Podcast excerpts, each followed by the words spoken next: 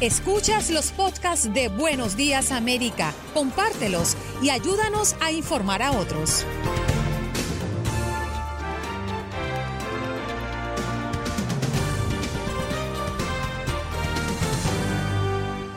La semana este viernes con el podcast de Buenos Días América. Como tema del día, le preguntamos a nuestra audiencia si hay un mejor regalo del Día del Padre que el fallo de la Suprema Corte respecto al DACA. También sobre este tema, Carlos Chirino nos dio su análisis político. Desde Miami, Jorge Hernández de Univisión 23 nos tiene la actualidad noticiosa de esa región, mientras que Janet Rodríguez lo hace desde la Casa Blanca. Retomando el tema del DACA, Jorge Cancino, editor en jefe de Univisión.com, nos da su punto de vista periodístico en esta situación. En el segmento Siempre Contigo también hablamos sobre DACA con Gaby Pacheco, una de las líderes en la lucha de los Dreamers. ¿Qué implicaciones legales deja el DACA? Hablamos con el abogado Jorge Rivera. Cristian Olvera es un Dreamer y tiene DACA y ahora trabaja en Verizon Wireless. Nos platica su experiencia. En otro orden de ideas, este domingo se conmemora el Día del Padre y Alex Zurdo nos presenta su canción Toca la guitarra viejo. Esto es el podcast de Buenos Días América.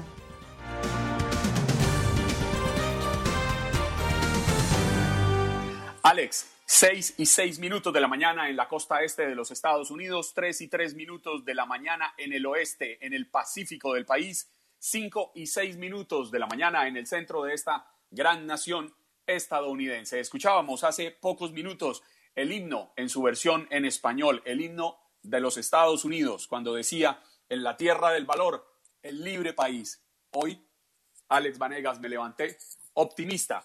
Una gran noticia recibieron Nuestros soñadores el día de ayer, los Dreamers, eh, recibieron una voz de alivio de parte de la Corte Suprema de Justicia que les permite renovar sus permisos de trabajo, que les permite continuar su vida sin tener eh, que sentir en su espalda la mirada inquisidora, sin sentirse perseguidos, por decirlo de alguna manera. Pueden nuevamente volver a salir de la clandestinidad.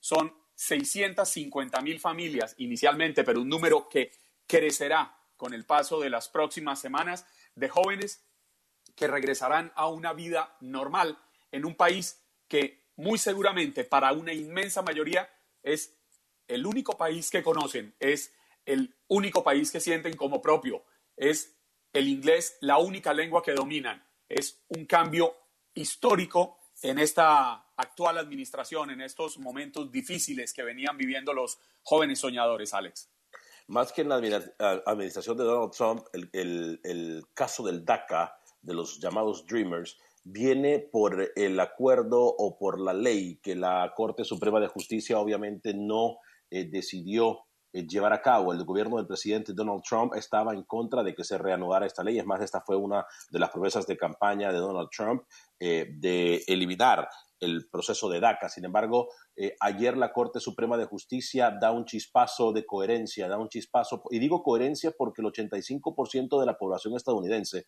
según informes y reportes, estaba de acuerdo a que se le extendiera la ley del soñador, de, de DACA a estos estudiantes. Recordemos que estos estudiantes han sido prácticamente, han crecido en este país Muchos de ellos, usted lo menciona muy bien, Juan Carlos, no conocen otros países. Sus padres podrán ser de Latinoamérica, podrán ser de Europa, de donde usted quiera, pero los soñadores no conocen a ese país porque se vinieron muy pequeños, porque cuando ellos se vinieron no pudieron tomar la decisión y decirle a sus padres de familia, no, me quedo. Claro, siendo un menor de edad, ¿cómo uno le va a decir a su padre, eh, me quedo en mi país?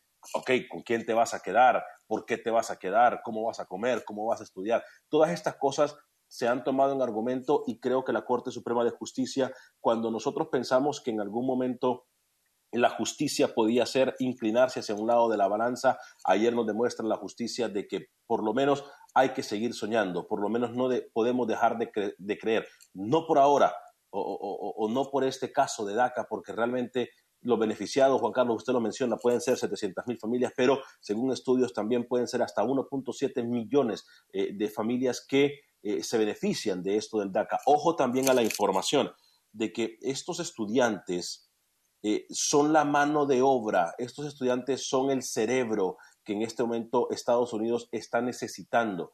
Porque la pregunta del millón era, ¿por qué si hay jóvenes que están estudiando en este país, por qué si hay jóvenes que se están especializando en algo en este país, Estados Unidos va a continuar buscando mano extranjera.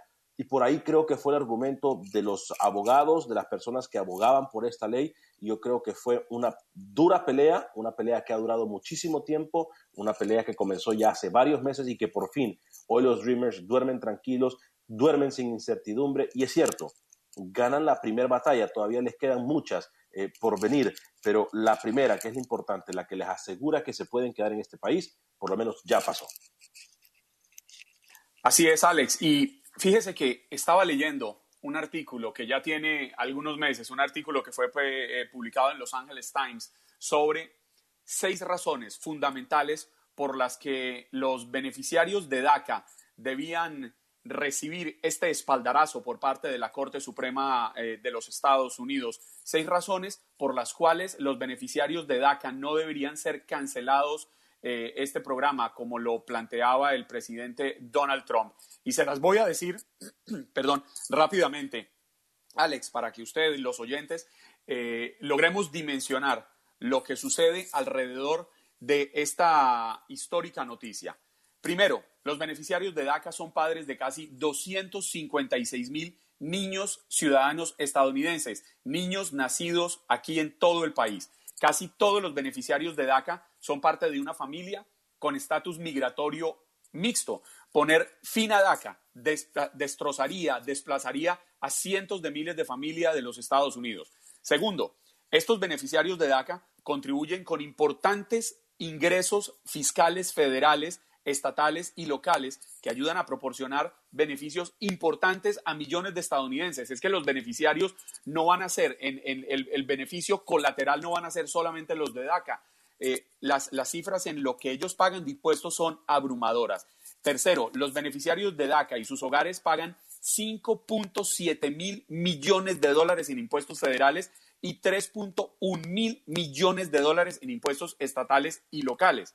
Cuarto, los beneficiarios de DACA aumentan el seguro social y Medicare a través de los impuestos sobre la nómina, porque ellos trabajan con un estatus legal dentro de los Estados Unidos y esto redunda en el beneficio de todos nosotros.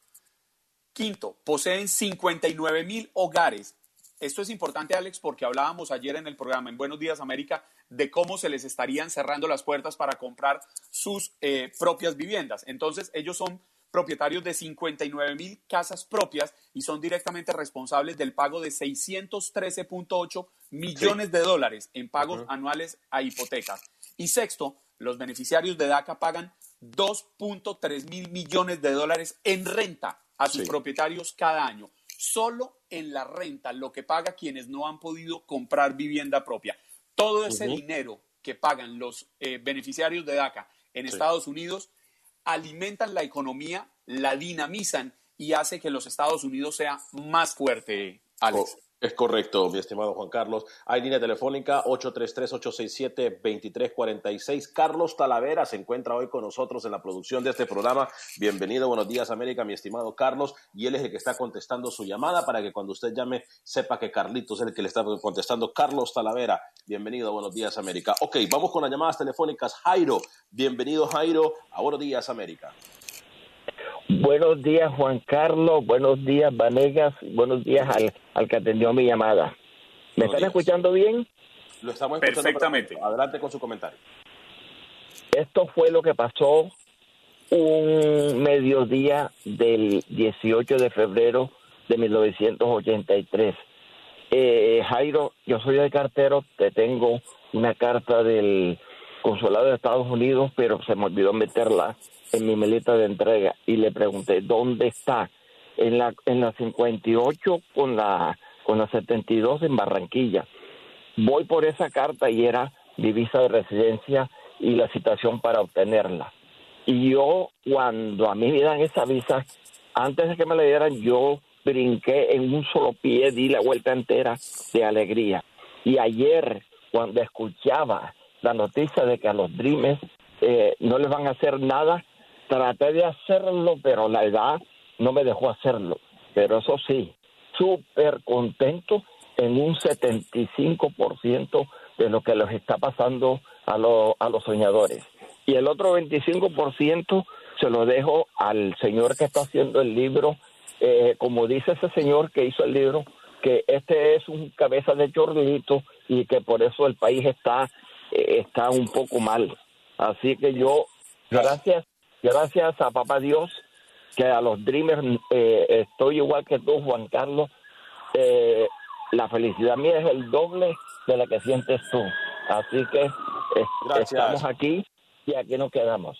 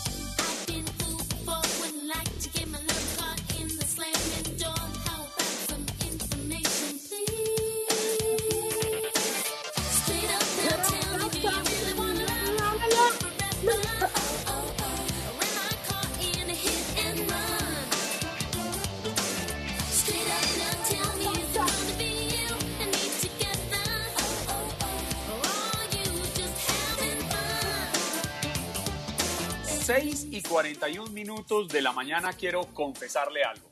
Cuénteme. Lo prefiero usted así, cuando está sonriente, cuando está con esa energía positiva, cuando canta. No deje que nadie le dañe el maravilloso día que es hoy. No deje que nadie le empañe con sus pensamientos negativos lo, lo, lo bonito que la estamos pasando hoy. Es una maravillosa mañana. claro, claro. Hoy, 19 de junio del año 2020, está de cumpleaños Paula Abdul. Cumple 58 años. Nació un día como hoy, 19 de, julio, de junio, perdón, en 1962 en California, si no me falla la memoria, en San Fernando, California. Sí, maravillosa mujer, ¿no? Una mujer bellísima, por cierto, ¿no? O sea, una mujer que, eh, que nos hizo bailar con su música, pero que también al mirarla, eh, es una mujer muy, muy elegante, muy, a mí, en lo particular, me gusta mucho Pablo Bailarina, cantante, que en la década de los 80 lanzó su primer álbum. Maravillosa, maravillosa. Sí, sí, la verdad. La verdad, eh, eh, repito, una mujer súper, súper elegante y súper, súper, para mí, súper guapa.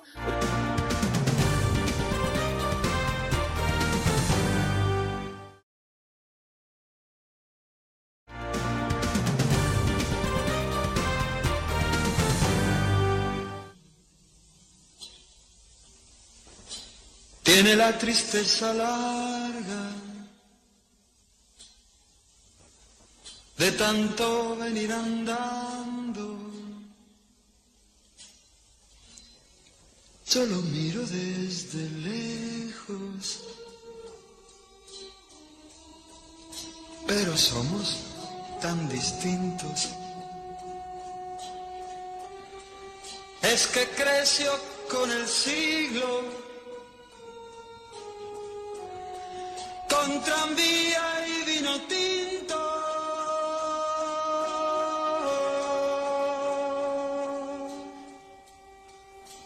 Viejo mi querido. ¿Qué tal la letra de esa canción, Alex?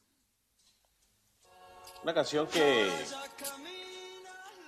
me lleva a la infancia, una canción que para aquel que ha tenido el honor y la bendición de tener un padre que ha estado al lado de él, creo que es una canción muy simbólica.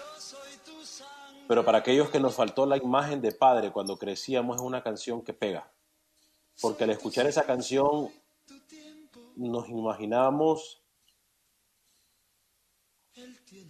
ese héroe que nosotros no tuvimos. Esa persona, esa figura paterna que nosotros nos faltó.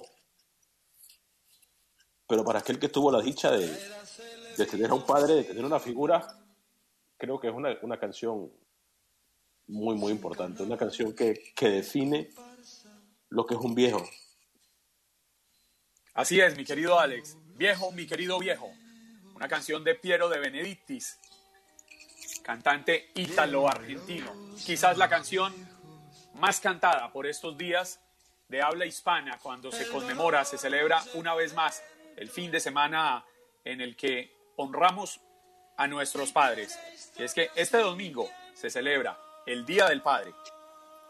Por eso es que le estamos preguntando a nuestros oyentes, ¿creen ustedes que la decisión de la Corte Suprema es el mejor regalo del Día del Padre que podrían recibir quienes tienen hijos, que son dreamers, que son soñadores? Estamos esperando sus llamadas. Marquen el 1833-867-2346. Tenemos en la línea a Sergio. Buenos días, América. Buenos días, mi querido Juan Carlos y Alex Venegas y a todos los oyentes. Ah, te cuento que siento tu tristeza, mi querido Alex Venegas, pero ¿sabes una cosa? Muchas veces es tener una madre que hace el papel de padre porque parece que te educaron de una manera consciente, valorable, que tener muchas veces padres que no sirven ni para dar la vuelta a la esquina, ¿ok? Empecemos por ahí, así es que para todos los padres con anticipación, feliz Día de los Padres, madres que son madres y padres a la vez, felicidades, se lo merecen, los que se lo merezcan, los que no, bueno, que les caliente un poco el sol por lo menos. Ahora, Ah, vamos a lo que es, mira, ah, tenemos algo aquí, cómo se ganaron las elecciones, fue, ya sabemos que fue el voto popular que ganó, no el voto del Estado por Estados, ¿me entienden? So, quiero llegar es de cuando, eh, el, ¿cuál fue el eslogan de precisamente este presidente? Fue a toda la gente que ha estado perdiendo trabajos, pero es por lo mismo de que todo se ha tirado para un solo lado. ¿A quién le echan la culpa? al que viene ahora. Yo no le echo la culpa a pesar de ser bendecido, mis hijas nacidos aquí, todo. No tengo ese temor, al contrario, uno sabe que mientras más competencia haya, más te pone las pilas. Tengo un amigo griego que me comentó algún día, haciendo conversación, me dijo, vea Sergio, él trabaja en el área de la soldadura. ¿Qué sucede? En los irlandeses viniendo a picarlo, diciéndole que tú vienes a quitarnos los trabajos, bla, bla, bla. Y algo muy interesante que él me dijo a mí, dice, ¿saben qué? Yo no te quité el trabajo, te lo quité de las manos. Yo lo recogí estando en el piso porque no lo querían hacer, yo lo levanté. Entonces, ¿qué quiero decir con eso? Con toda esta clase de personas, es bueno, y te voy a decir una cosa, menos mal corregiste, Alex. También una parte que ya has dicho para prohibirle la, que hablara por teléfono este otro caballero, el tal Filiberto, como sea. No, déjalos hablar porque eso lastimosamente es lo que tenemos. Que gente que se siente quitada o, eh, eh, eh ¿cómo se dice? Eh, dañada por gente que sigue viniendo, porque no es la culpa de la gente que viene, sino porque tú no te pones las pilas, porque son gente que son vagos, son gente que no les gusta echar para adelante y le echan la culpa al que viene, ¿me entiende? Entonces ese es el único, ese es el problema y no lo vamos a terminar. ¿Y cómo vamos a terminar esto educándonos? Y, y lastimosamente no vamos a poder salir de esta gente, pero es lo que tenemos, está en el ADN de muchos de nosotros. Que tengan buen día y felicidades por su programa. De los de los 50 mil, de los 50 mil trabajos que se iban a mover aquí en Nueva York, se les ofreció para moverse a, otro, a otra parte, no para desplazar a gente precisamente que vivía en esas áreas, gente pobre. Que tengan buen día. Gracias, Sergio. Muy amable por llamar. Siguen entrando llamadas al 1833-867-2346. Está con nosotros Pablo. Buenos días, América. Ah, Pablo. Buenos días. Buenos días. Ah, feliz Día de los Padres a todos los padres. Yo quiero portarme bien este día con mi padre, porque es lo único que él me pide, que me porte bien. Este, y quiero opinar de estos muchachos que eh, son un ejemplo, yo los admiro porque el esfuerzo de ellos son los que han logrado que la corte a mover la corte. Esos muchachos no es la corte, no es aquel, no es el otro, es el esfuerzo de ellos. Son soñadores, bien lo dice la palabra, pero no están dormidos. Yo critico mucho a la gente que llevan 20, 30 años viviendo en este país y están soñando dormidos, no mueven nada, no se legalizan, nomás critican. Y ellos están luchando. Yo les puedo sugerir algo, no consejos, sino sugerirles que se mantengan libres de problemas, de, de arrestos, de récord criminal, para que mantengan el estatus porque de otra manera uno a uno lo pueden ir sacando. Todo el mundo critica a nuestro presidente, yo soy persona votante y vengo viendo las elecciones de este señor desde que comenzó y él dijo que la persona que va de la casa al trabajo, a la iglesia, a lavar su ropa y todo eso, no se le va a tocar. Pero aquel que se amanece a las 4 de la mañana con hipo, chupando en una barra, gastando su dinero, metiéndose en problemas, esa gente no son bien vistas. Que usen la puerta grande, dijo, la puerta amplia, para poder entrar acá legal, que apliquen. Los Dreamers son eso, ellos están luchando con su récord limpio tus papeles y todo les va a salir bien. Eso va para ciudadanía, eso no hay duda. Y todo el mundo ataca, eh, eh, no le dan crédito al presidente de todo lo que él dice, todo el mundo lo ataca. Esta nación es de, cristianos, la mayoría, la mayoría queremos el bienestar de esta nación y vivimos bajo el manto de Dios. En las cortes dice, en God we trust. Y hay gente también que son periodistas y son dreaming quizás o tan resentidos y, en lugar de hacer el trabajo de periodistas, se enfocan en hacer campaña. Pablo, muchas gracias por su opinión, por su llamada muy importante. Ustedes están marcando el 1833-867-2346.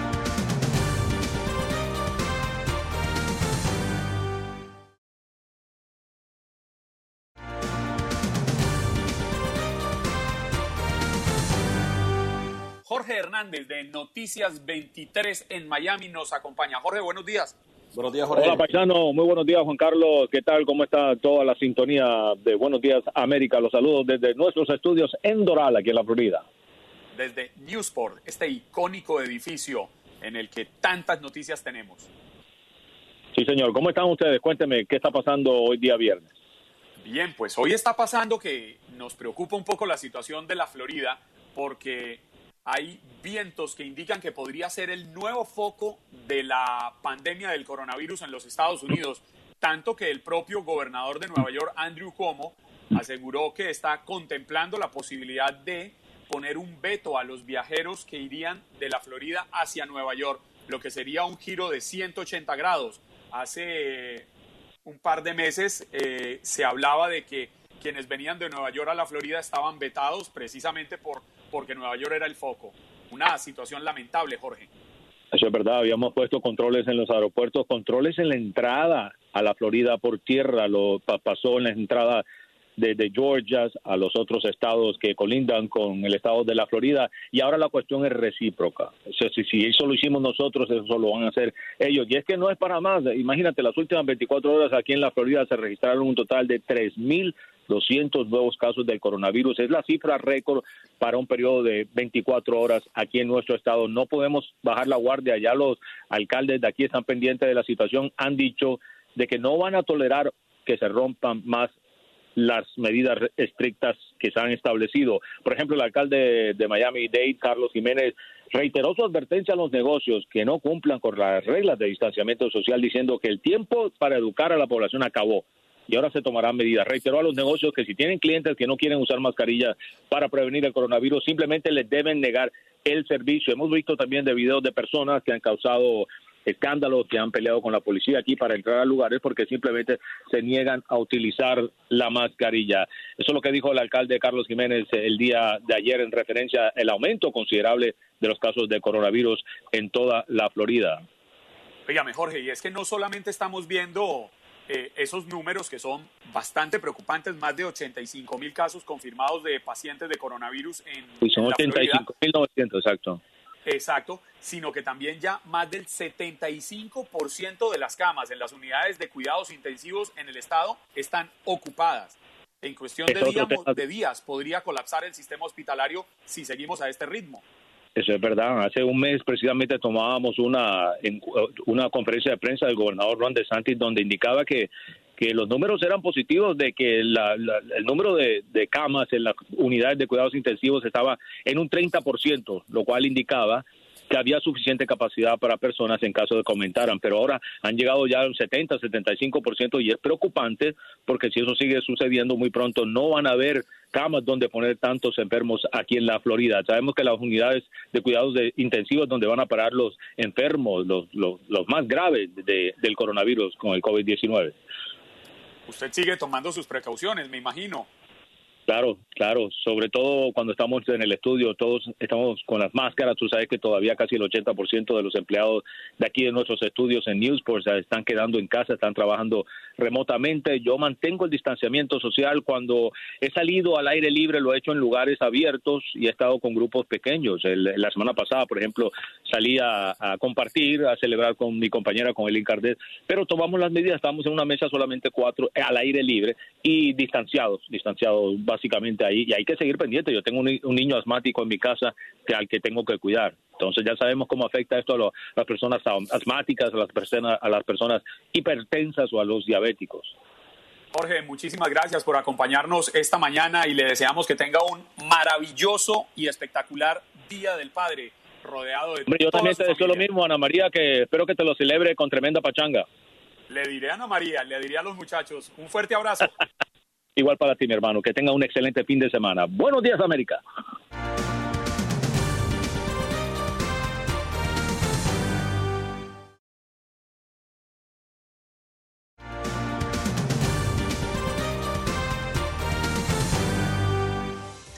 Ocho y cinco minutos de la mañana en la costa este de los Estados Unidos, cinco y cinco minutos en el oeste, costa pacífica del país. 7 y 5 minutos en el centro de esta gran nación estadounidense y a esta hora nos vamos directamente a Washington. Allí está Janet Rodríguez, corresponsal permanente de Univisión en la Casa Blanca. Janet, buenos días América.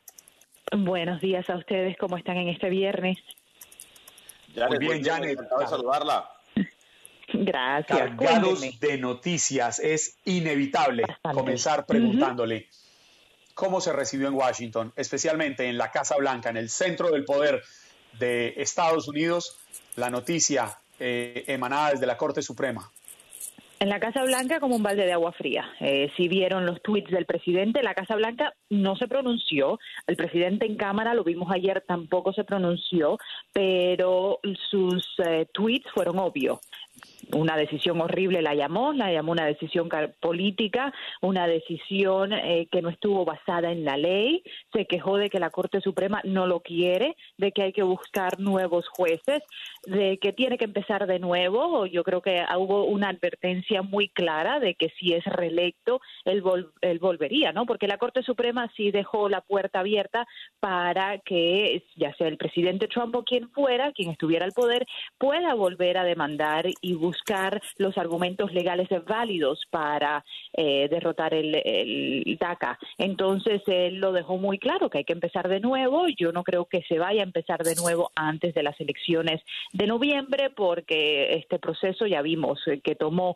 dos años y medio en corte a llegar a la Corte Suprema, entonces sería un intento casi que fallido tratar de volver a, empezar y, y que esto llegue a la Corte Suprema antes de noviembre. Y políticamente tampoco lo veo muy viable, pero ahí está, ahí está la amenaza de que si es reelecto podría ser blanco, los jóvenes de, DACA podrían ser blanco nuevamente de esta Casa Blanca.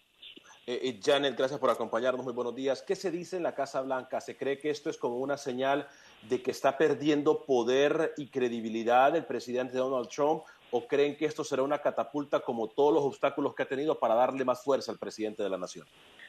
Bueno, como, como te digo, una decepción sobre todo porque un juez conservador, el juez Roberts, que ya lleva varios casos eh, siendo el, juez decisivo y, votando con los, eh, con los jueces más eh, liberales de la Corte. Entonces, como dice el presidente, tengo que poner jueces conservadores. Obviamente solo puede nombrar un juez si alguien se retira o fallece en la Corte Suprema. Entonces, para la Casa Blanca, ahora podría ser, yo no, la verdad es que no sé cómo va a jugar esto ahora en las eh, en la campaña. El presidente se va a quejar de que la Corte Suprema, como dijo ayer, no lo quiere, de que él hizo el intento, de que inmigración ahora está en las manos de, del Congreso y de la Corte Suprema, pero pero la verdad que es una derrota. No se no se le puede poner ni llamar de otra manera. Es una derrota que no se la veían venir. Ellos pensaban que ya tenían este caso básicamente ganado y que podrían usar el tema migratorio como un tema de de campaña más fuerte,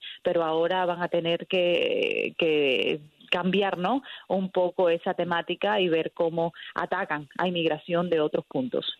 Janet, dándole seguimiento a tu pregunta, perdón Juan Carlos, dándole seguimiento a tu pregunta, eh, perdón, a, tu contestación, eh, aquí se dice de que el presidente dijo, tenemos que poner más jueces conservadores y, lo hizo como, de nuevo como un capricho.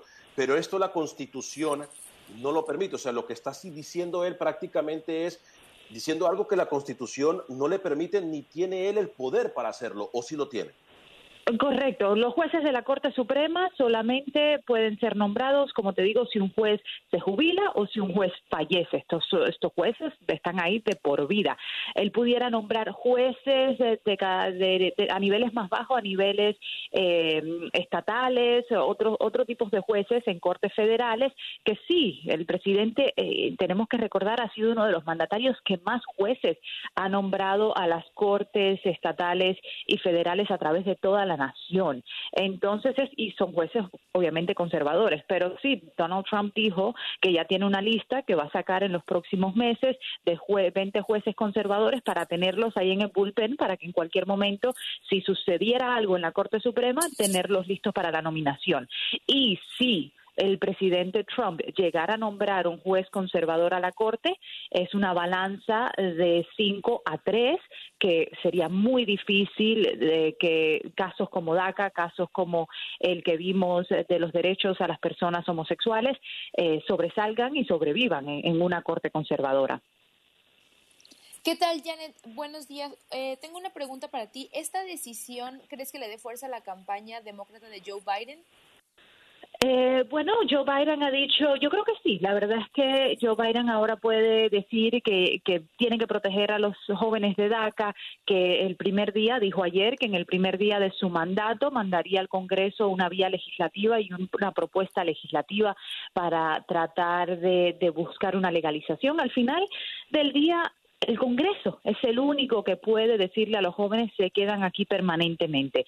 Obviamente esto no va a pasar antes de las elecciones y yo creo que Joe Biden es el único que podría tratar de presionar al Congreso para que busque y, pase una reforma migratoria. Esto con el presidente eh, Trump es un intento fallido, no va a suceder. Así que yo creo que él puede hacer campaña sobre eso.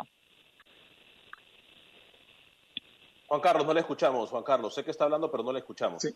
Ahí, ahí me oye. Ahora sí. Janet, le decía que hay quienes creen que la Corte Suprema eh, podría estar inclinándose lentamente hacia la derecha. Sin embargo, los últimos dos fallos nos permiten pensar quizás que más allá de derechas o izquierdas están eh, legislando en derecho, en, opiniones quizás equilibradas en lo que logra la mayoría.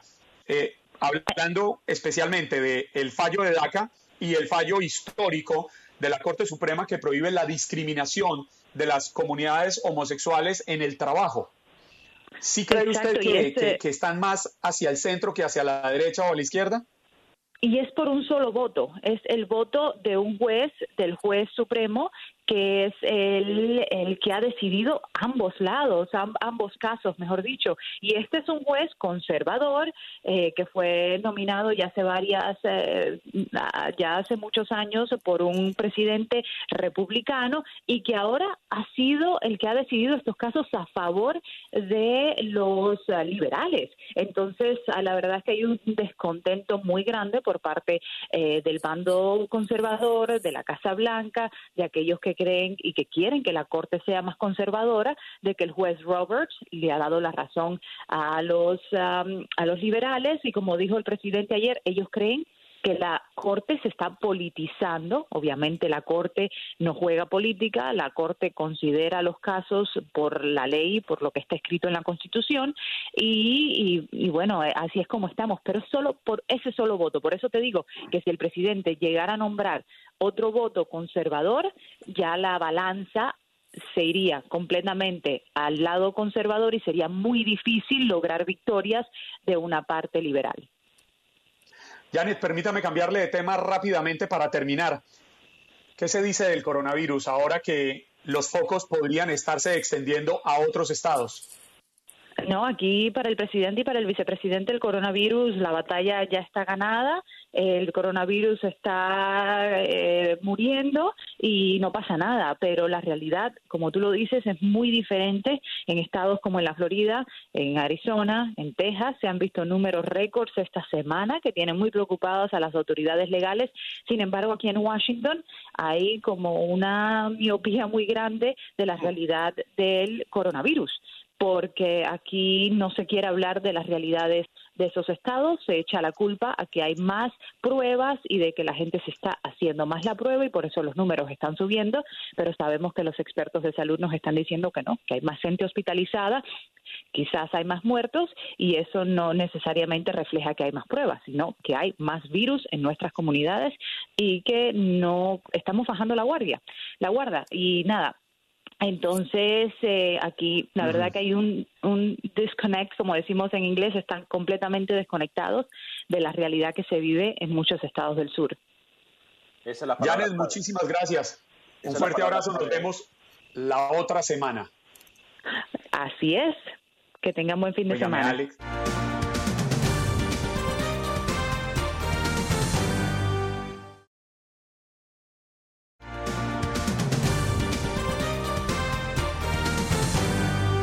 Un invitado que hoy está feliz. Y es que DACA, esta orden ejecutiva firmada por el expresidente Barack Obama, superó un nuevo obstáculo y le garantiza un alivio a todos estos jóvenes soñadores que llegaron a Estados Unidos siendo niños y que hicieron de Estados Unidos su país. Pero detrás de toda la información que desde el año 2012 ha tenido Univision alrededor de los Dreamers y de DACA, hay un hombre que hizo de esta batalla su propia batalla. Y él es nuestro colega Jorge Cancino, un cronista que nos ha contado todo lo que ha sucedido y quién mejor que él para decirnos qué viene y qué significa este gran logro para los jóvenes soñadores. Jorge, buenos días América. Juan Carlos, buenos días, gracias por la invitación. A usted, señor, por acompañarnos. Ha estado muy activo esta semana aquí en el programa. Jorge, ¿le vuelve el alma a los jóvenes soñadores con este fallo de la Corte Suprema? Claro que sí, vuelve el alma a casi 650 mil chicos que están protegidos por DACA y ojo, también a los que no se habían inscrito al programa, pero ellos deberán esperar un par de semanas todavía hasta que el gobierno publique el reglamento y cómo va a acatar esto. Hay, hay alegría, pero es una alegría de un día, como decían chicos anoche que estuvimos, estuve conversando con ellos, porque lamentablemente la decisión de la Corte no fue para celebrar la acción ejecutiva como tal, sino porque no tomó, o sea, devolvió o regresó el programa a su origen por los errores que cometió el gobierno a cancelarlo. Entonces, es una alegría enorme, pero sigue siendo un, un programa temporal que no garantiza la permanencia definitiva por ahora de los chicos en Estados Unidos. Jorge, muy buenos días, gracias por acompañarnos. ¿Qué sigue? Porque mucho, mucho se dice del, ok, es una, es una alegría temporal, pero entonces, ¿qué sigue? Eh, ¿Cuál es el próximo paso que los Dreamers eh, pueden dar o van a dar, o tú esperas que den? Ahora, hay, hay, un paso inmediato. Todos aquellos Dreamers protegidos por DACA cuyos permisos de trabajo están a punto de vencer o les faltan alrededor de 150 días para su vencimiento, que sometan la solicitud de inmediato para renovar el permiso de trabajo. Eso les garantiza otros dos años de permanencia. No hay que olvidar que es un beneficio temporal y cada dos años hay que realizar esta gestión. En cuanto a los nuevos Dreamers o los nuevos DACA, que eh, eh, al ser restablecido con la decisión de la Corte Suprema el programa vuelve a los mismos términos que en 2012, es decir, chicos que tenían menos de 31 años el 15 de junio del año 2012 y demostraban haber permanecido físicamente en Estados Unidos desde el 15 de junio del 2007, esas personas deberían poder eh, registrarse, pero hay que esperar qué dice el Departamento de Seguridad Nacional respecto a cómo va a acatar el fallo de la Corte Suprema. Pero también, ojo, muy importante tener en cuenta, este gobierno ha cambiado casi todos los reglamentos que regulan beneficios migratorios, ya sea asilo, ya sea eh, carga pública, en fin, hay una larga, interminable lista de cambios de reglamentos que el gobierno ha hecho sin el concurso del Congreso. La pregunta es, ¿por qué no haría lo mismo con DACA? Cambiar el reglamento para hacer más duros los requisitos. Ese es un temor que está latente todavía. Jorge, eh, para darle seguimiento, ya voy con mis compañeros, perdón compañeros, eh, ¿qué pasa con aquellos Dreamers? ¿Son 150 días suficiente para renovar el permiso de trabajo, tomando en cuenta que el Departamento de Inmigración, por, la, por el motivo de COVID, no está trabajando al 100% en sus oficinas? E, ellos, ellos han dicho de que siguen trabajando las oficinas y que cuando se renueva un permiso de trabajo toman en consideración los datos recopilados de huellas dactilares del proceso anterior. Por lo tanto, ah, ese trámite ya no se está llevando a cabo. El mismo Servicio de Inmigración dice que se tarda unos 150 días. Los expertos dicen, claro, mejor si lo puede hacer un poco antes, mejor todavía. Pero ¿qué ocurre si a una persona le faltan, por ejemplo, ocho meses para que venza el permiso de trabajo y se lo renuevan en 40 días? Va a perder, va a perder plata y va a perder tiempo de permanencia. No hay que olvidar que el nuevo permiso viene desde la fecha en que es extendido. Entonces hay un juego de fechas ahí y, de dinero también que los chicos tienen que tomar en cuenta y barajar todas esas opciones. ¿Qué tal, Jorge? Buenos días. Durante todos esos años, ¿con cuántos Dreamers has, hablado y qué te han dicho sobre sus sueños, sobre lo que esperan de, su vida en Estados Unidos? Eh, eh, hemos conocido mucho, ¿no? Ojo con los Dreamers. Eh, los Dreamers son entre 3.6 y 4 millones más o menos. Lo que ocurre es que por el reglamento de DACA no todos calificaron. DACA fue hecho para más o menos 1.2 millones, de los cuales solamente cerca de 800 mil personas eh, calificaron o se inscribieron. Y ahora quedan como 650 mil. La diferencia, muchos de ellos han perdido el estatus por alguna razón, lo han abandonado o han cambiado a, a, una, a una residencia eh, permanente por alguna vía legal posible. Pero de conocer, yo creo que todos los días, incluso en Univision, ojo, hay Dreamers trabajando y la verdad que es gente, gente fabulosa y, y, lo, lo que luchan ellos todos los días es un ejemplo para cualquier persona. Jorge, mucha gente todavía no entiende, no dimensiona qué significan los Dreamers. ¿Qué decirles a ellos? ¿Quiénes son estos jóvenes? ¿Qué pueden aportarle a los Estados Unidos? Mucho. Eh, uf, ellos son, un aporte inmenso a, las comunidades donde viven, a, los estados, pagan impuestos, trabajan, estudian. Más de 27 mil de ellos están en la primera línea combatiendo la pandemia del coronavirus. Pero, Juan Carlos, lo más importante de entender a esto, y ese era el objetivo de DACA desde un comienzo, ellos llegaron a Estados Unidos siendo niños, y cuando la ley dice que cuando se es niño no existe la intención de cometer un error o una falta. Eh, el lado republicano del Congreso siempre los ha tildado a ellos como responsables de haber violado la ley. Legalmente un niño, un niño, por ejemplo, de cuatro o cinco años que lo trajeron sus padres a Estados Unidos, legalmente ellos no son responsables de esto. Eh, no, no han cometido ningún crimen porque jamás tuvieron la intención de hacerlo. Y en segundo lugar, lo que se desprende del fallo de la Corte Suprema es que cuando el Ejecutivo, no el presidente Obama, sino que el Ejecutivo en ese tiempo a cargo del presidente Obama aprobó DACA, fue el Ejecutivo de Estados Unidos el que de alguna manera eh, protegió a, estos jóvenes, los amparó para que se queden en Estados Unidos temporalmente. Eso dice las palabras del presidente Obama cuando, eh, anunció el programa.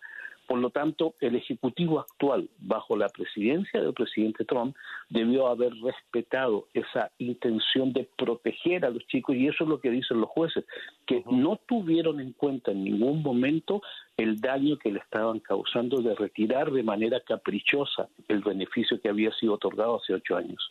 Jorge, tenemos aproximadamente un minuto, pero la pregunta del millón es, ¿puede llegar esto a una residencia eh, permanente para los Dreamers? No, no, no. esto es un, programa temporal y esto está en manos del Congreso. El Congreso debe ponerse las pilas. Si no se ponen las pilas, en lo que en estos cuatro meses que quedan, pues hay la posibilidad de votar en noviembre y elegir entonces un legislativo que, que piense o en una reforma migratoria o en darle a los Dreamers un estatus legal de permanencia, pero por la vía legislativa. Jorge, muchísimas gracias por acompañarnos una vez más aquí en Buenos Días América, por traernos todos sus conocimientos alrededor de inmigración, especialmente en una fecha tan importante para cientos de miles de jóvenes soñadores. Gracias Juan Carlos y gracias por la invitación a todos.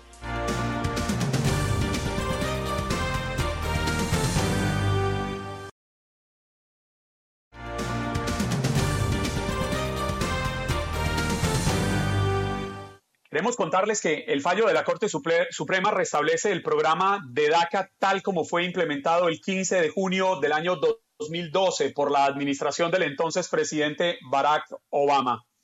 Desde entonces hay una joven soñadora, una joven inmigrante que está con nosotros, que lideró la lucha de más de un millón de jóvenes indocumentados que simplemente querían continuar en ese que es el único país con nosotros. Con nosotros está Gaby Pacheco. Bienvenida. Bravo, bravo, bravo, bravo, sí. Buenos días. Bravo, bravo para Gaby. Gaby, todo nuestro respeto, nuestra admiración, porque eres un ejemplo de lucha, porque has estado ahí, porque eres gran parte de este, gran, gran parte del crédito te lo tienes que llevar tú con tu iniciativa, Gaby. Felicitaciones, qué honor tenerte con nosotros. Muchas gracias, el honor es mío. Gaby Pacheco es directora de Desarrollo y Comunicaciones de la organización de Dream US y obviamente tenemos que preguntarle lo simple, lo básico. Gaby, ¿cómo se siente hoy? Todavía estoy eh, con una sonrisa de oreja a oreja. Ayer fue un día tan glorioso, eh, me regocijé muchísimo al saber que la Corte Suprema hizo lo que tenía que hacer. Y eh, no estamos hablando de que si DACA era legal o no, no estamos hablando de eso, solamente era el proceso que el presidente Trump tenía que tomar y no lo tomó. Y para nosotros no solamente es un símbolo tan importante para los inmigrantes que eh, no pueden, ¿verdad?, tratar de eh, maltratarnos porque eh, no nacimos en este país. Nosotros tenemos derechos como cualquier ser humano y para mí yo me siento tan eh, feliz de saber de que eh, todos esos muchachos van a poder seguir viviendo su vida como lo han estado haciendo los últimos ocho años. Gaby, la lucha no ha sido fácil. tú más que todo la has vivido. ¿Cómo ves la lucha de ahora en adelante? ¿Crees que se ha ganado la batalla o, hay que todavía seguir eh, remando para llegar a la meta? Bueno, quisiera decirte que sí, ya ganamos y que ya yo me puedo retirar, pero desafortunadamente así no es la cosa. Esto es una lucha por vida y eh, creo que eh, la historia, ¿verdad? No solamente de este país, pero del mundo nos enseña que desafortunadamente eh, nunca una ley va a ser completa o una póliza, ¿verdad? Va a poder ser perfecta. Entonces, vamos a tener que seguir luchando. La realidad es que el, el, programa de DACA, cuando nosotros en el 2010 caminamos desde Miami hasta Washington, D.C. a pedirle al presidente Obama que nos, dio, nos dé la acción diferida, eh, tomó dos años para que él actúe en eso. Y nosotros pedimos eso para que dé una oportunidad que el Congreso actúe. Nosotros queríamos la ley del sueño, nosotros queríamos una reforma migratoria, algo permanente que nos dé esa oportunidad de tener un paso eh, para poder llegar algún día a la ciudadanía. Entonces, si la lucha no termina, el presidente Trump, si quiere hoy o mañana, puede eh, de nuevo tratar de quitar el DACA y hacer los procesos que la Corte Suprema en su dictamen le explicó y le dijo, si usted quiere hacer esto, usted tiene que hacer paso uno, dos y tres. Entonces, él simplemente lo puede hacer. Entonces, ahora es, la, la pregunta es políticamente, en un año de elección, ¿el presidente Trump querrá hacer eso? ¿Qué tal, Gaby? Buenos días. Fueron bastantes meses de incertidumbre con esta situación eh, del DACA. ¿Cómo le hiciste para manejar los nervios o, manejar esa ansiedad antes de que, de que se llegara este fallo? Bueno, antes que nada, como tú sabes, nosotros las mujeres y bueno, hasta algunos hombres tenemos un secreto que es el maquillaje, mucho maquillaje debajo de, las, de los ojos porque las ojeras de no dormir eran horribles. Pero sí, mira, cada lunes y jueves que había un dictamen eh, que se esperaba que la Corte Suprema eh, hable, ¿verdad?, del DACA o de, lo que estábamos esperando, eh, el día anterior era mucha angustia y, en toda la mañana, esperando hasta las 10 de la mañana, chequeando la página de la Corte Suprema para ver cuál iba a ser su dictamen. Y, bueno, han sido meses y meses de esa espera. todavía me acuerdo cómo me sentí el día que la Corte Suprema escuchó el caso en noviembre y eh, ha sido una desesperación eh, no solamente desde que eh, el presidente Trump terminó el DACA o trató de terminar el DACA en septiembre de 2017, pero para mí personalmente yo tenía DACA en el 2016 cuando él fue eh, ganó las elecciones y yo decía, Dios mío, ¿qué va a pasar en enero cuando él sea presidente? ¿Va a quitar el DACA o no? ¿Y cómo me va a afectar a mí y a esos más de 700 mil personas que tienen este programa? Gaby, muchísimas gracias por acompañarnos aquí en Buenos Días América y nuevamente felicitaciones por los resultados de esta lucha. Muchas gracias y la lucha sigue, hay que seguir luchando.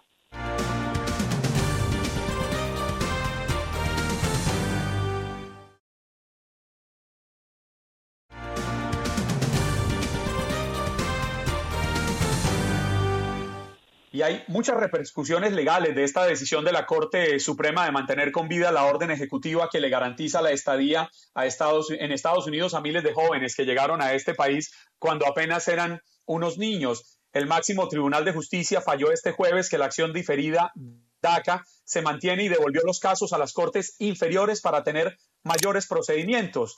Para hablar un poco más de esto nos acompaña el abogado de inmigración Jorge Rivera. Jorge, buenos días América aquí estamos celebrando esta gran decisión de la Corte Suprema y el Día del Padre, que es el domingo, así que un poco de todo. Jorge, rápidamente, a ver si alcanzamos a evacuar unas preguntitas antes de irnos a los comerciales. ¿Qué se viene en adelante para los jóvenes soñadores? Bueno, mira, ahora lo que estamos esperando es que la, la reacción del Servicio de Inmigración. Si tú entras a la página de, de USCIS, dicen de que eh, la información puede estar desactualizada porque todavía no la han actualizado con esta decisión de la Corte Suprema. Entonces, la gran pregunta para los Dreamers es si van a poder aplicar por primera vez. Y la respuesta es, la posición de nosotros los abogados es que sí, según la decisión de la Corte Suprema, deben de tener el derecho de aplicar por primera vez, pero esa decisión no la vamos a tomar nosotros ni la Corte. Tiene que abrir las puertas para aplicar por primera vez eh, el USCIS, el Servicio de Inmigración. Las renovaciones ya sabemos, pero es aplicación de primera vez porque ahí hay cientos de miles de Dreamers que no han aplicado, que quieren entrar al programa también y tenemos que esperar hasta que el Servicio de Inmigración nos dé salud verde. Claro, porque se supone que en este momento solo habría unos 650 mil que son beneficiarios del programa, pero esta cifra podría llegar al millón doscientos mil, millón quinientos mil de soñadores que podrían beneficiarse y tener un estatus legal. Claro, y déjame explicarte por qué. En el todo desde el principio este programa el requisito era que los jóvenes tuvieran 15 años para aplicar. Tú no puedes aplicar a los 14 ni a los 13 ni a los 12, ni menos. Entonces, imagínate tú la cantidad gigantesca de inmigrantes jóvenes que han cumplido los 15 años desde que el presidente Trump terminó el, eh, el, DACA y ya no permitió que aplicaran por primera vez. Estamos hablando de cientos de miles, seguramente llegamos a más del millón. Y la otra pregunta es si les va a dar un permiso de viaje, porque también cuando quitaron la oportunidad de aplicar por primera vez, quitaron el derecho a pedir los permisos de viaje y eso es importantísimo, porque eso le da una entrada legal a los jóvenes que les permite hacerse residentes con más facilidades, por ejemplo, si se casan con una ciudadana americana por amor o algo por el estilo. Así que eso es lo que estamos esperando del Servicio de Inmigración en los próximos días. Jorge, para que quienes nos están oyendo entiendan, en resumidas cuentas, cuáles son los requisitos para ser beneficiario de DACA, bien sea porque ya lo tiene o porque quisieran aplicar por primera vez en el momento en que posiblemente sea autorizado. Mira, los que ya tienen el DAC es fácil, simplemente siguen renovando y no hay límite de, edad, o sea, eh, siempre y cuando cumplieron con el requisito inicial de tener estar debajo de los 31 años, junio 15 del 2012, también pueden tener 40 años y seguir renovando. Ahora, si abren la, la ventana, la oportunidad de aplicar por primera vez, que es lo que nosotros los abogados pensamos que inmigración tiene que hacer, de acuerdo a esta decisión, tienen que haber entrado antes de los 16 años, ¿ok? Tienen que haber estado presentes en los Estados Unidos junio 15 del 2007, ¿ok? Eh, ahí dijimos ser menores de 31 para junio 15 del, del 2012 y tienen que estar en el high school, las Fuerzas Armadas, o tener un título del high school o las Fuerzas Armadas y también no tener antecedentes criminales, que es una felonía o tres delitos menores. Eso es cuando reabran esa oportunidad y estamos ansiosamente esperando que la, reabran esas puertas, hombre. ¿Cree usted, Jorge, que este fallo nos abriría las puertas para que el país entienda la inmensa necesidad de darles un estatus legal definitivo y no quedarnos en este proceso transisorio renovable cada dos años? Mira, ese es un punto bien interesante, porque esta decisión no es permanente, o sea, no es que dice, ya, de, indefinidamente el DACA va a continuar. Esta decisión es bien específica y dice que la administración de Trump tiene la autoridad para extender o terminar el DACA. Simplemente que no lo hicieron bien, no cumplieron con los requisitos del proceso para terminarlo. Quiere decir que ahora la pelota está del lado de la administración de Trump. Ellos van a tomar una decisión ahora, si nuevamente tratar de terminarlo. Y recordemos, esto ahora regresa a las Cortes Federales. Quiere decir que si la administración de Trump toma las medidas necesarias para terminarlo debidamente, como lo exige la Corte Suprema, y vuelven a apelar a la Corte Suprema, esto pudiera eh, tener una decisión nueva y, y, no sabemos qué sería esa decisión. Así que tenemos una ventana de tiempo para los Dreamers que tienen que aprovechar para renovar y si es posible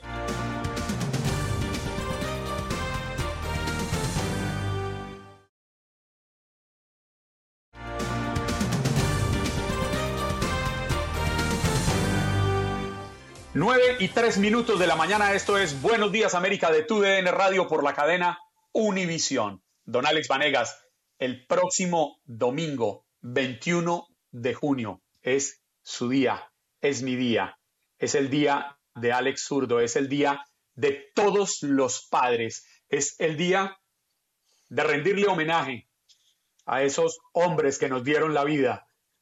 Seguramente usted lo va a celebrar por lo alto, Definitivamente que sí, lo voy a celebrar por lo alto con la familia, con mis hijas, con mis princesas, que a pesar de la edad siempre seguirán haciendo mis chiquitas, mis princesas. Pero ¿sabe qué? Ya tenemos, tengo entendido a Alex Zurdo, Juan Carlos, ¿eh? Tengo entendido que ya tenemos a, Alex Zurdo. Usted nos deja saber, eh, mi estimado Vitico, eh, si lo tenemos. Ahí está, con nosotros ya. Mírelo. Mírenlo. Buenos días. Bien, qué bien, Alex. ¿Cómo estás? Contentísimo, contentísimo. Gracias por la oportunidad. Saludos a usted, Alex. Saludos a Juan también y a todos los que están mirando. Alex, usted es cantante puertorriqueño. Ha venido cosechando éxitos en este último tiempo. Ha logrado posicionarse. Pero lo invitamos hoy porque usted escribió una canción muy hermosa Gracias. Antes de que nos cante un pedazo, cuéntenos cómo se llama esa canción y por qué la escribe. Eh, la canción se llama Toca la guitarra viejo, obviamente una canción dedicada 100% a mi papá y a todos los padres que se identifican con esta situación. Y la situación es que a mi papá, eh, exactamente en el mes de enero, eh, le diagnosticaron demencia de Alzheimer. obviamente es una noticia fuerte, una, es una enfermedad bastante triste, no solamente para el paciente, sino para la familia que le rodea al ver pues que prácticamente todos esos recuerdos tan lindos e importantes para una persona eh, se disipan. Entonces, la única, la única facultad que a él no se le ha olvidado todavía, curiosamente, y quizás haya médicos que tengan una explicación para esto, es eh, tocar la guitarra. Es lo único que él mantiene intacto. Mi papá siempre fue músico toda la vida, de música de trío, Esa es la razón por la cual hice la mezcla de bolero eh, con rap. Eh, y todavía es la hora que agarra su guitarra como si nada hubiese pasado y te interpreta la canción que sea basada en esa época del ayer, como le llaman. Este, y bueno, por eso entonces hice la canción. Eh, toca la guitarra, toca la guitarra Alex y canta también, o sea que no solamente se acuerda de las notas, sino que también de la letra de la canción. Exactamente, exactamente. Él toca y canta. Obviamente, él tuvo una condición desarrollada porque él fue eh, soldado de la guerra en Vietnam y a consecuencia de todo lo que pasa y el famoso agente naranja aparentemente le afectó sus cuerdas vocales, pero como quiera sí se sabe la letra y toca perfectamente. Mañana voy a estar haciendo un live para toda la gente que me sigue en mis redes con él, porque vine a Puerto Rico de sorpresa eh, y le hicimos un homenaje con todos sus amigos que siempre tocaban con él y él va a estar tocando y ahí la gente se va a dar cuenta de lo que estoy hablando. Pero ¿cuáles son sus redes? Porque una cosa es contarle a los que lo siguen, pero y a los que no lo seguimos en este momento, porque yo quiero seguirlo y ya estoy listo para tomar nota. Claro, Alex Zurdo Music. Todas mis redes son Alex Zurdo Music. Facebook, Instagram, todas terminan en Alex Zurdo Music. Ah, ahí ah, ¿A qué horas es el especial, Alex? A la una de la tarde es la reunión. Yo estimo que eso de una y veinte, una y treinta, después que nos saludemos y todo, eh, agarramos los instrumentos y hacemos ese live. Eh, es algo, es algo más casero, es algo más, eh, no es algo así elaborado que van a haber luces y conciertos, es algo más en familia, ¿no? Pero simplemente voy a estar con él ahí, algunos de sus familiares y sus amigos, honrándolo por el Día de los Padres y quiero que le toque la guitarra. Bueno, lo van a ver en acción. Wow. Alex, eh, tengo amigos cuyos padres eh, también padecen Alzheimer, este mal que nos amenaza y puede golpear a cualquiera de nosotros. Incluso mi viejo, mi padre, varias veces me ha dicho que le preocupa, que siente que ya empieza a olvidar las cosas y anda con una libretica en su bolsillo y un lapicero para tomar nota de todo. Qué lindo. Para luchar para que no se le pierdan las cosas en ese laberinto de la memoria. Claro pero con toda seguridad me imagino que a usted le pasa lo mismo que le pasa a los amigos que tengo cuyos padres ya tienen Alzheimer y me han dicho, mire, puede que mi papá no se acuerde quién soy yo, pero yo sé quién es él. Lamentablemente eh, me, ha, tocado esa etapa. Yo les voy a ser honesto. Eh, la vida se trata de esto, pero nadie se prepara para ver a sus héroes deteriorarse. O sea, correcto. es parte de la vida. Dice, ah, eso es parte de la vida, sí, pero nadie se quiere preparar para eso. Eh, y ya me tocó esa parte donde, donde él nos ve y sabe que somos sus hijos, pero no sabe cuál de todos es. Este, y obviamente eh, a mí me ha tocado atravesar todo este proceso y tratar de asimilarlo. No les voy a negar que hablar de esto ahora no se me hacía tan fácil hace uno o dos meses atrás. Eh, lo que pasa es que hemos agarrado tanto ya que, estamos asimilando con, con ¿verdad? Con, con mayor eh, entendimiento, pero nada, es parte del proceso, estaremos a él, el amor siempre va a estar, eso es un factor eh, indiscutible y sobre todas las cosas buscar ayuda profesional porque hay muchas herramientas que nos ayudan y le ayudan a él también para que el proceso sea un poco más, más fácil. Eh, Alex, sabemos que, y, tú lo sabes, al, estar en este mundo de, los medios y, y, artístico, el tiempo apremia. Eh, nos gustaría como un homenaje a tu señor padre, como un homenaje a, los padres de, familia en todo el mundo, que escucharan un poquito de la canción, eh, que, nos trasladaras hacia ese sentimiento con el cual lo escribiste después de escuchar esta historia impresionante. Eh, ¿Quieres cantarnos un poquito de la canción?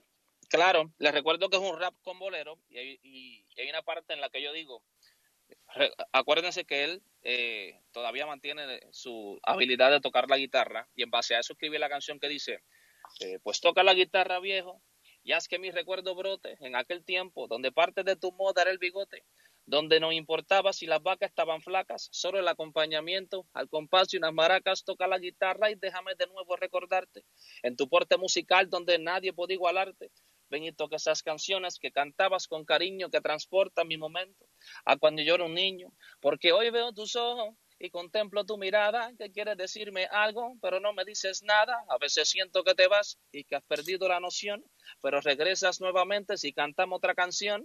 Toca la guitarra y déjame sentarme en tu pierna para traerte de nuevo y canta una que sea eterna para invitar a la familia, como siempre, celebrar y opacar ese diagnóstico de asunto cerebral. Tú no te imaginas cómo estar contigo lo disfruto, aunque siempre me preguntes lo mismo a cada minuto. Para mí siempre fue un sueño cantar contigo a dueto y no importa si te olvidas de los nombres de tus nietos. Aquí estoy, soy yo tu hijo. Vamos, no te desesperes. Te contesto tus preguntas y orgulloso de ser Vélez, olvidar mi cumpleaños, por eso no me destruyo, porque sé que no recuerdas ni tan siquiera el tuyo. Como quiera siento orgullo, eres mi héroe sin capa, la guitarra es tu poder y la música es tu mapa, y aunque a veces de la mente el recuerdo se te escapa, tu guitarra es la compañera que vuelve y lo atrapa, veterano de la guerra. No tan solo me engendraste, me diste muchos, muchos consejos y a Cristo me presentaste, y entre todos los archivos de principio que enseñaste, me di cuenta que ninguno de ellos nunca me fallaste. Wow, wow, wow, wow, Dios. ¿Qué letra? ¿Qué letra? ¿Qué letra que ha tocado? Estoy seguro, como nos tocó a Juan Carlos, como me tocó a mí. ¿Qué letra, hermano, sinceramente? Y, sobre todo, que hablas de lo que él ha sido y nos trasladas a, tu niñez, prácticamente nos trasladas a donde estabas tú y lo que significa él, Alex. Alex, de verdad, eh, eh, qué letra, eh, qué, qué, qué, qué impresionante el tema, qué impresionante la historia. Recuérdanos, por favor, mañana entonces a través de las redes sociales. Claro que sí, una y veinte, eh, vamos a estar ahí compartiendo con él de la tarde, hora de Puerto Rico, hora de Miami, hora este de los Estados Unidos, a través de mis redes, Alex Zurdo Music. Eh, lo, vamos a hacer específicamente a través de la plataforma de Instagram. Así que nada, síganos y a, ustedes de antemano gracias por la oportunidad de expandir este, este mensaje que es tan importante dentro de toda mi carrera artística. Eh, yo creo que ha sido el tema más complicado de, de, escribir, de grabar. Así que nada, agradecido con todos ustedes por esta oportunidad. Juan Carlos. Alex Zurdo, eh, Jenny Germán, una de nuestras oyentes, escribe en el Facebook Live me ha hecho llorar. A mí también me ha hecho salir las lágrimas. A mí también, me sacó las lágrimas.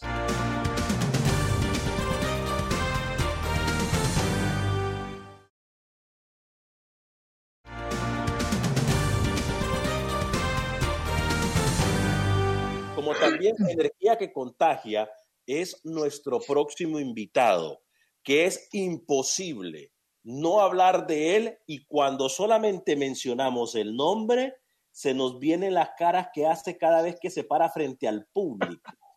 No, no, no, no, no, no, no. Yo, El, solo, el solo saber que ya está en la línea me da risa. Sí, no, es que uno, uno lo escucha y uno lo mira parado, hermano, y las caras que hace cuando está hablando con su público. ¿Cómo está el grande de la comedia? ¿Cómo está el que sí sabe cómo le entra el agua al coco? Y por supuesto, ¿cómo está el que está promoviendo una, una campaña de positivismo. Peter Albeiro, ¿cómo estamos, Peter? Un abrazo para ti, para todos los oyentes. Bueno, feliz, feliz de poder acompañarlos en esta mañana. Es, es bien, bien complicada la situación que estamos viviendo, pero tan importante es la salud mental como la física. Así que Estoy invitando a la gente a que piensen también en su salud mental, a que pensemos todos los días positivos, a que nos levantemos dándole gracias a Dios por un nuevo día maravilloso que nos permite respirar, ver el sol, ver la lluvia, que nos permite eh, compartir con los seres que amamos y con los que trabajamos. Óigame, Alex, ¿usted me cree que es la primera vez que oigo a Peter Albeiro hablar en serio? ¿Usted está seguro, está seguro que marcamos el número que era, si es el que tenemos en la línea? Pero no está hablando en serio, no está hablando en serio porque dice que a la gente, usted se imagina vivir una cuarentena, estar viendo una cuarentena con su esposa uno, Peter Albero, usted no está hablando en serio de que positivismo y toda esa cosa. la cuarentena, la cuarentena nos ha pasado factura. A veces yo estoy mirando a mi mujer como la mejor amiga que tengo. Le estaba contando de mis novias y no le gustó la idea. Eso, eso es una ventaja, además porque cuando uno lleva tanto tiempo de, viajar y se queda en la casa, todo les molesta, ¿no? Entonces uno está en la casa y ella, ella lo, lo ven a uno sentadito y le quieren buscar oficio para todo. Le ponen a uno a, cambiar el bombillo que hace dos años no funciona, a querer que uno, eh, uno se vuelve fontanero, uno se vuelve electricista, uno se vuelve eh, handyman, de todo ahí. Y yo tengo una Menos amante. que, pues, mi, mi, esposa mi, mi, esposa es colombiana y, y es de una región bastante complicada de Colombia que es Santander, donde las mujeres tienen el carácter fuerte, entonces tengo una ventaja y es que ya 17 años casado y no le conozco un regaño repetido, ¿no? Entonces, entonces, esa, esa, creatividad, esa creatividad es la que hace que sea más interesante aún todavía estar en, en la casa. Y como hoy en día, claro, eh, dime. No, no, no, siga, siga, por favor. No, que estaba diciendo que como hoy en día todo es pues, pues por las redes sociales, la gente por las redes sociales muestra una vida absolutamente perfecta, feliz, llena de vida fitness, de, de no problemas, de stay home, de, de todo, y va uno a mirar y, y, la situación es otra. Entonces, eh, hombre, yo pienso que, que lo que tiene uno que hacer es siempre mantener una actitud positiva, esté pasando lo que esté pasando.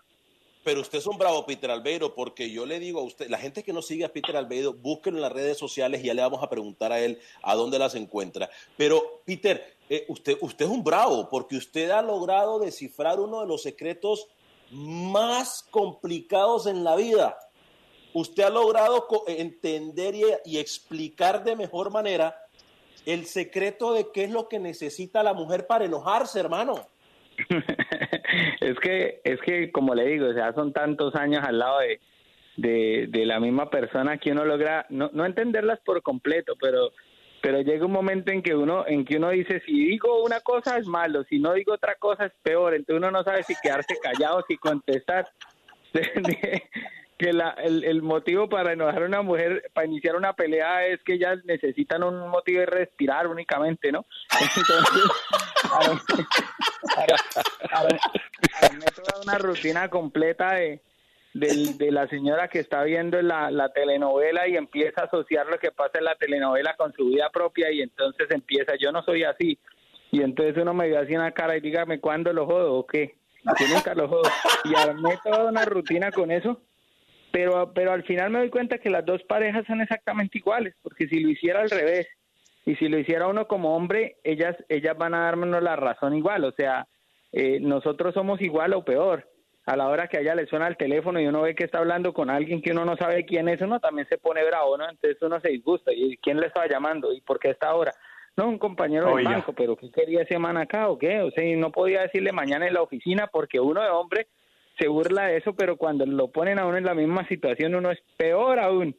Uno es peor aún. Y, y, ellas les encanta que uno se ponga celoso, porque uno se pone, se disgusta. En cambio, ellas lo miran con amor y, ay, se puso celoso. Ay, no, ahora está.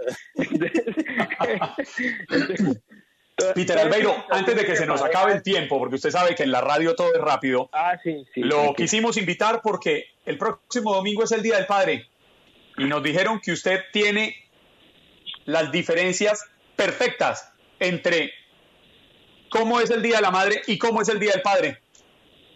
Bueno, la, la diferencia tiene que ver es con los regalos, ¿no? Uno, uno del Día del Padre ya está, sabe que va a estrenar medias y estoy nervioso, estoy pensando que qué medias me van a tocar o me tocan unas pantuflas y ya. en, cambio, en cambio, ellas como desde enero empiezan, acuerde que en mayo es el Día de la Madre, no, oiga, faltan 15 días, empiezan a llegarle a unos revistas de tan, de cuánto, de cuánta joyería hay para el Día de la Madre, lo mejor para mamá. Y, para el Día del Padre, entonces ellas están buscando a ver dónde le compran a uno un, kit de herramientas esos de, unas tres, cuatro llaves para que no vayan tres destornilladores. Entonces es un poquito diferente, pero lo que ellas no saben es que uno con que ese día lo dejen tranquilo, hermano, ya uno está feliz. Que no le, que no le toque ir uno a arreglar nada de la casa. ¿Cómo, cómo celebra el Día del Padre usted? Bueno, básicamente eh, tengo mi niño que tiene 11 añitos y, tengo la fortuna que mi suegro y mi suegra eh, están de visita, les tocó aquí la cuarentena y la verdad me la llevo súper bien con ellos, entonces mi suegro es de cocinar, mi suegra también, entonces hacemos una asada, una parrilla, vamos y navegamos un rato y, y lo compartimos más que todo en familia. yo, creo que tiene la suegra al lado porque habló bien de la suegra. No es lo mismo que dicen todos los shows. ¿eh? Siempre la ah,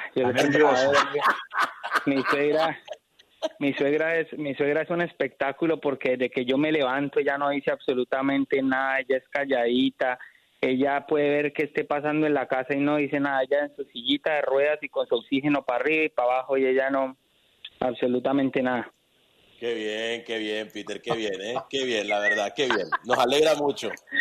De, Peter es cosa seria. Eh, sí se vio en lo sutil con lo que dijo el mensaje, ¿no? ¿Cómo lo dijo? Increíble. Sí, dígame, Peter Albeiro, quienes, quienes, lo, quienes lo quieran seguir, quienes quieran conocer más de sus actuaciones, de su humor, ¿dónde lo encuentran?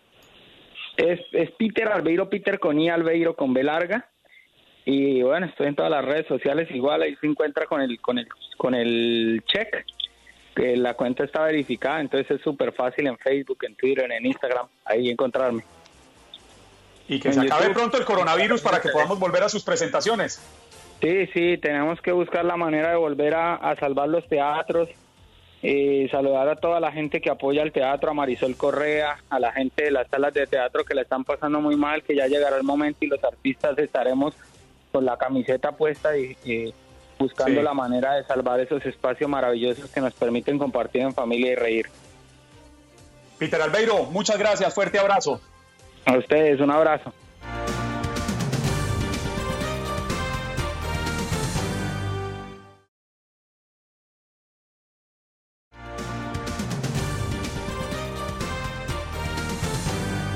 Miren lo que acabo de mandar para la producción. Estoy molestando a la producción. Eh, mire lo que le acabo de mandar a la producción el mensaje interno, porque es que hoy ha sido uno de esos días.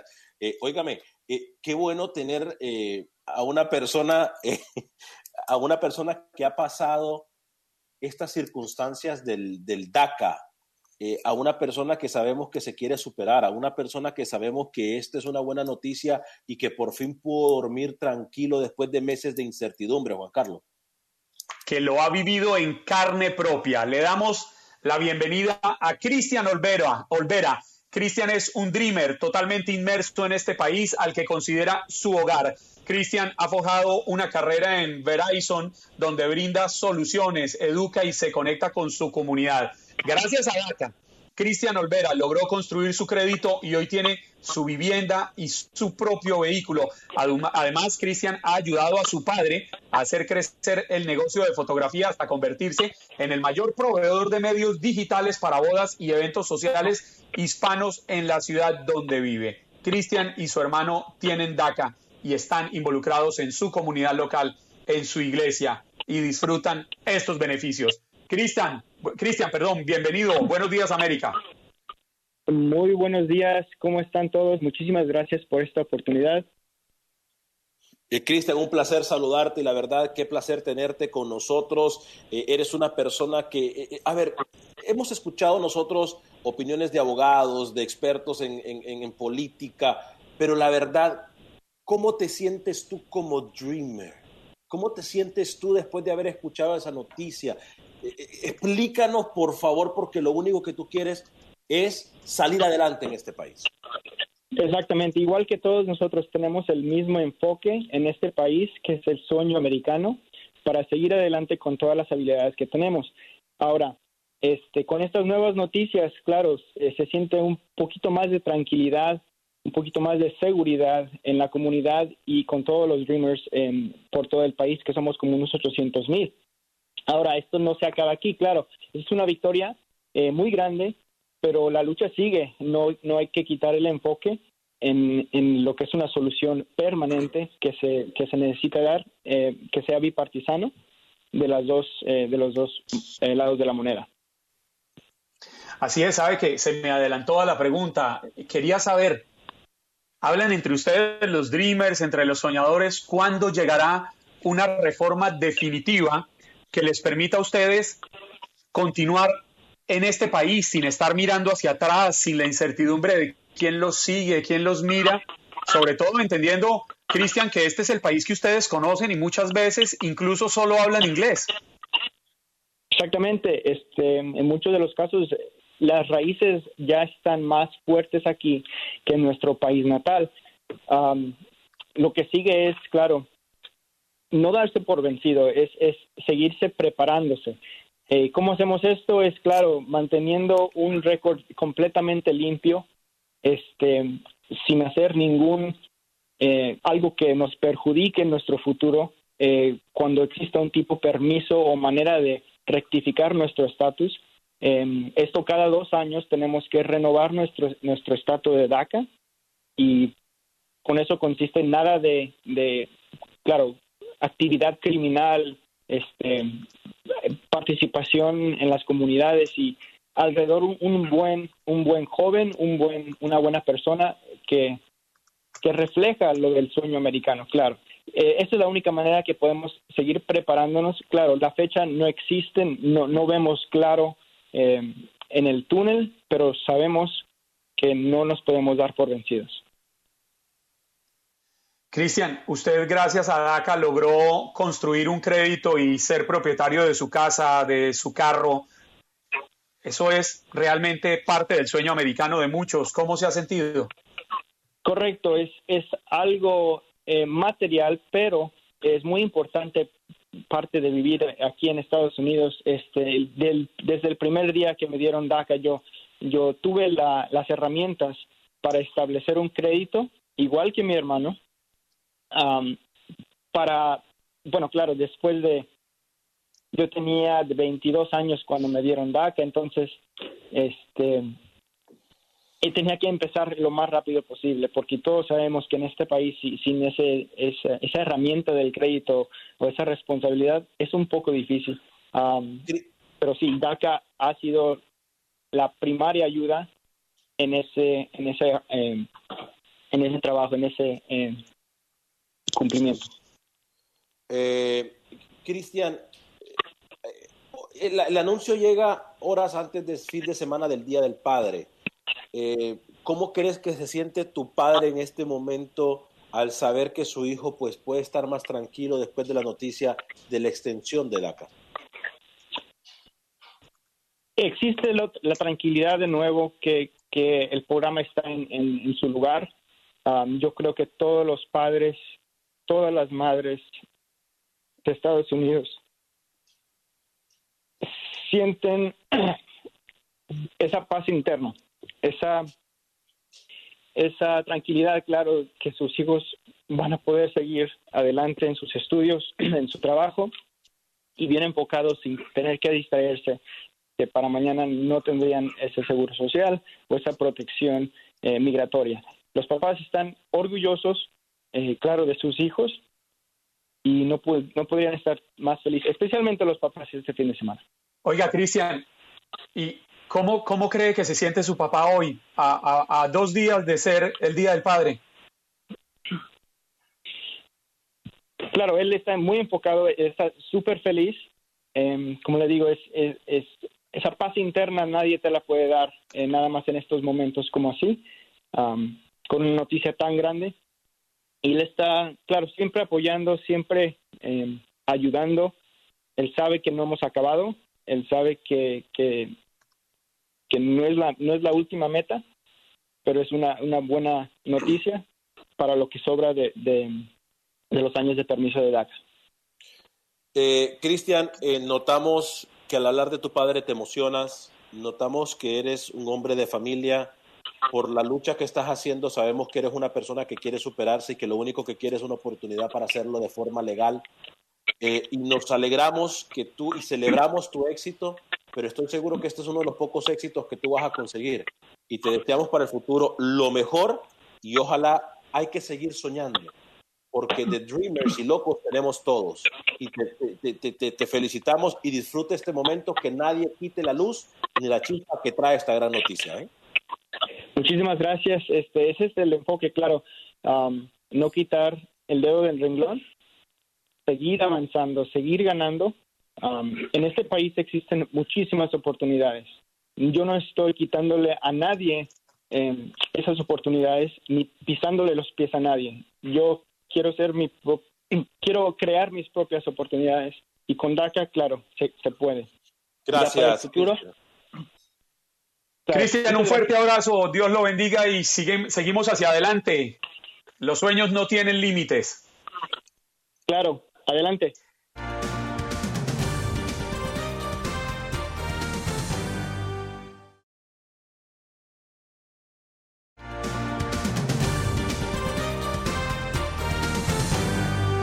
Y llegamos al final del programa, don Alex. Sí, señor, llegamos al final del programa. Le deseo a todos los padres que pasen un excelente día. Eh, para las madres como la mía, que son los héroes de mi vida y que se convirtieron en padre y madre al mismo tiempo, que lucharon como unos guerreras, como unas guerreras. Fuerte el abrazo también para ustedes, bendiciones y para, para todos también. Que pasen un excelente fin de semana. Juan Carlos, felicitaciones para usted, para el pelado, para todos, para todos los que son padres de familia. Fuerte abrazo. ¿eh? Gracias. Viernes cargado de noticias. Estuvo con nosotros Carlos Chirinos, editor político de univision.com, hablando sobre, las implicaciones políticas del fallo de la Corte Suprema. Nos acompañó Jorge Hernández y todas las noticias en el sur de la Florida, el crecimiento de casos de coronavirus. Janet Rodríguez desde Washington, nuestra corresponsal en la Casa Blanca, hablando sobre lo que sucede a raíz de el fallo de la Corte Suprema. También estuvo con nosotros Jorge Cancino, editor jefe de univision.com en temas de inmigración, obviamente hablando de DACA. Y en nuestro segmento Siempre Contigo, Gaby Pacheco, directora de Desarrollo y Comunicaciones de la organización de Dream US, y hablando sobre DACA, también el abogado Jorge Rivera. Y seguíamos con este tema, DACA y la noticia positiva para todos los jóvenes soñadores. Celebramos el Día del Padre junto, junto al cantante Alex Zurdo, cantautor puertorriqueño, quien nos compartió su canción Toca la guitarra viejo y el humorista Peter Albeiro también estuvo con nosotros hablándonos de las diferencias que existen entre el Día del Padre y el Día de la Madre. A todos ustedes, gracias por recibirnos en sus casas. Tengan un buen fin de semana. Dios los bendiga. Feliz Día del Padre. Óigame, Juan Carlos, antes de irnos también le recordamos, Alex Zurdo tendrá un Facebook Live, eh, un Instagram Live, nos dijo con su padre que a pesar que ha sido diagnosticado con Alzheimer, todavía puede tocar la guitarra y se acuerda de las letras de canciones, lo único que no ha perdido en su mente. ¿eh? Así que importante, sigamos a Alex Zurdo también en las redes sociales. Y usted, don Alex, que le celebren el Día del Padre con todas las de la ley. Permítame enviarle un abrazo gigantesco, felicitarlo y sobre todo por haber roto el ciclo y ser el gran padre que es. Que la señora Vanegas y sus hijas se lo celebren con toda la altura. Así será. Fuerte abrazo, Juan Carlos. Bendiciones a todos. ¿eh? Tiene la tristeza larga de tanto venir a andar.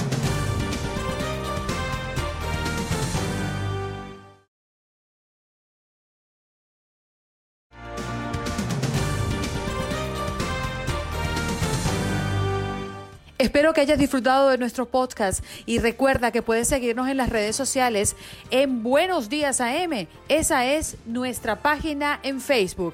Nos reencontramos en otro podcast.